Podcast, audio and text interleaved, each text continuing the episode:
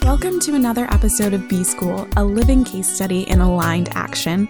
I'm your host, Taylor Elise Morrison, speaker, facilitator, and founder of Inner Workout. B School is a personal development podcast for collective change. So join me in becoming a student of yourself and the world around you. Let's get studying. Hi there, welcome back to another episode of B School. I am so glad that you're here, and I want to invite you to join my monthly B Mail emails. That's a little bit of a tongue twister, but B Mail is a monthly letter that I write. It's normally some type of insight or reflection. I share, just like on the podcast, of things that I'm learning and have some questions or actions that you can take to do the same. It's also where I share things before they make it to the podcast, before they make it to Instagram. So if that interests you, head to taylorlease.com/subscribe. Let's get into the show. This week is our final episode in the Paradox series, and I want to talk about the paradox of time. Now, the story starts, as many things in my life do, with a quote. The quote is, "The trouble is, you think you have time."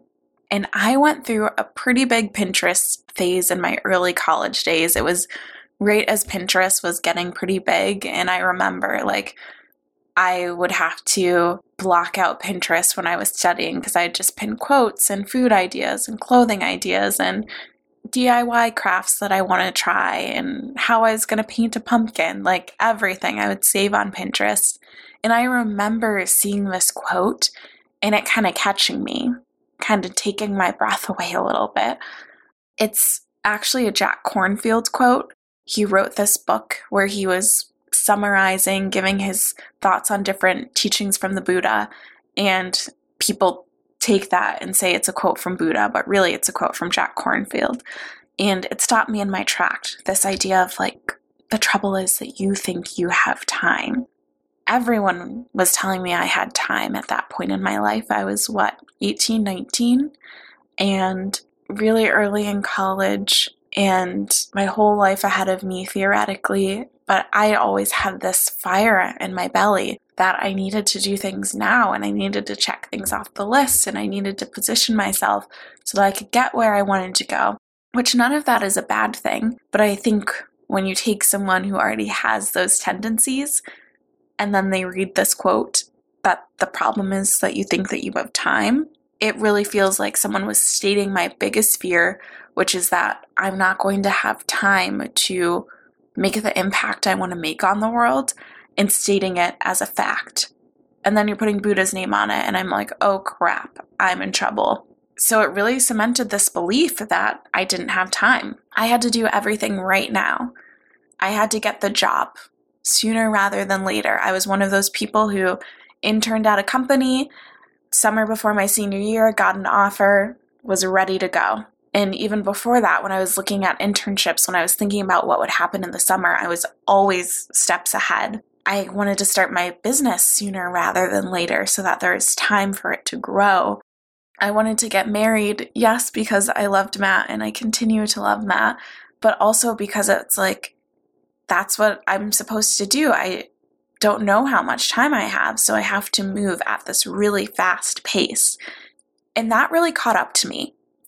It did, because when I am constantly playing chess and I'm going to volunteer with this organization and get this experience that will help me here because I think I might want to get a master's degree in this, and I'm going to do this in case I want to do that, it gets really convoluted really easily. And it's probably one of the reasons that I was burning out so often in that time of my life. This isn't just at that period, I was introduced to that quote in college, but really for a good 4 or 5 years, I was living my life at this fast clip of having to check every box off. I was carpe dieming, I was seizing the day, or so I thought, but it didn't feel like my days were always super full. I was just trying to get through what I needed to get through. Now, we're talking about paradox. And this side, this truth, is really colored by my experience. And so I want to zoom out a little bit and say, for me, as a person who is an Enneagram 3, who has always been a little bit of an overachiever, you give me a quote that's saying that thinking that I have time is a problem, that's probably going to bring me to some of the more unhealthy sides of my personality. Others of you are hearing that quote and you're like, oh man, that's the kick in the pants that I needed. I've been sitting on this idea for so long. I've been talking myself out of researching that master's program or looking into whether I could get a job transfer to a different city. And you need that reminder, that fire in your belly. You need a little bit more of that. I don't. And so for me, this truth about time exacerbated some of the parts that I already needed to work through. So a paradox means that two things can be true.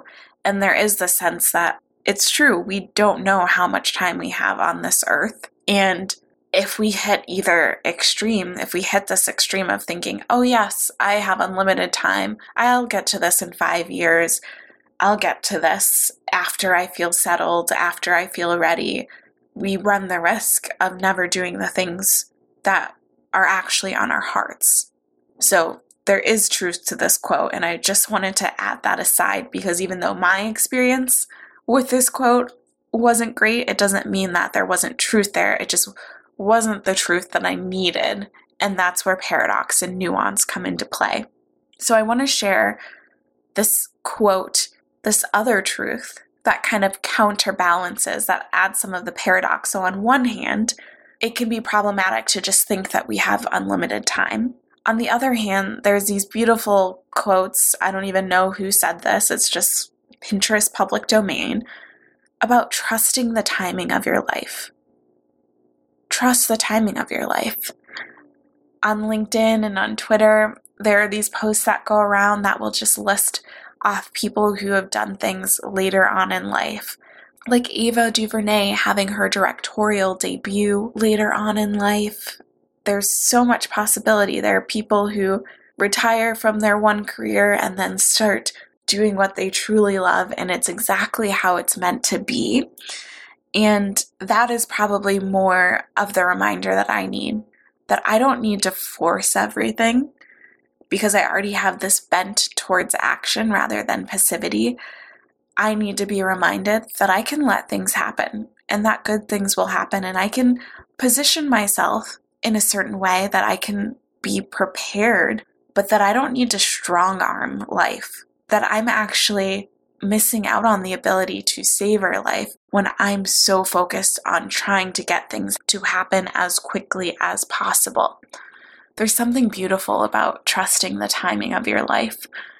In the same way that there's something beautiful about realizing that life is finite. And ultimately, whether you feel more drawn to either side of the paradox, they both end up in a similar place, which is this invitation to be present in your life, to be present in your days. I think of, again, another quote, but it comes from Gretchen Rubin. She wrote The Happiness Project and Better Than Before, I think is the name of her other book. But she has this quote that the days are long and the years are short. Think about how long a day can feel. So much can happen. You can move your body. You can get in a fight with your partner and make up. You can make something really creative and beautiful, whether that's for your job or you create an elaborate meal. You can watch something hilarious. You can cry, you can laugh, all in the span of a day. And all of those days add up into a year, which, especially in this year, we can look back in January and be like, whoa, that was so long ago and also not long ago at all. It can go so quickly. And I feel like both sides of the spectrum of this, knowing that there's a limited amount of time that we have and also really trusting that things will happen on the right timing, are just simply an invitation to savor your days, to be intentional about how you spend your days so that you can really enjoy the length of a day, enjoy everything that a day has to offer, And so when you look back on your year, yes, we can't make years feel any slower necessarily, but there'll be so much richness packed into each of those 365 days of the year. And as I think about the paradox of maybe not having enough time and knowing that everything will happen exactly when it's supposed to, I'll tie it together with a song lyric from Mumford & Sons. Remember them, y'all? And they have this song, Not With Haste, and there's a line that they'll love with urgency and not with haste. And I think that's a beautiful way to find the nuance in both sides of this approach to time. I was going to say argument, but it's not necessarily an argument, is to live with urgency and not with haste. Urgency is all about prioritization, knowing what's important to you. Again, it's going back to the days being long. If you prioritize the things that are important to you every day, there's a sense of urgency in that, but not with haste. Haste implies that there's a rush. Haste implies that you're kind of throwing it together. Like, if I think of something done hastily, it's kind of done halfway. And like, it's when someone's coming over and you didn't expect that they were coming over, so everything looks fine on the surface, but then if they like open a closet, everything would fall out because you stuffed it in the closet or you stuffed stuff in one of the bedrooms. There's not the sense of an intention that comes with haste. And so that's really what I'm challenging myself to do as I relate to time. I personally tend to try and move hastily, to check off the boxes, to maybe not be as present in the process as I would like to be. And so loving and living with urgency and not with haste sounds like a beautiful way to be. To say, you know what, this is what I'm here for. These are the people who are most important to me.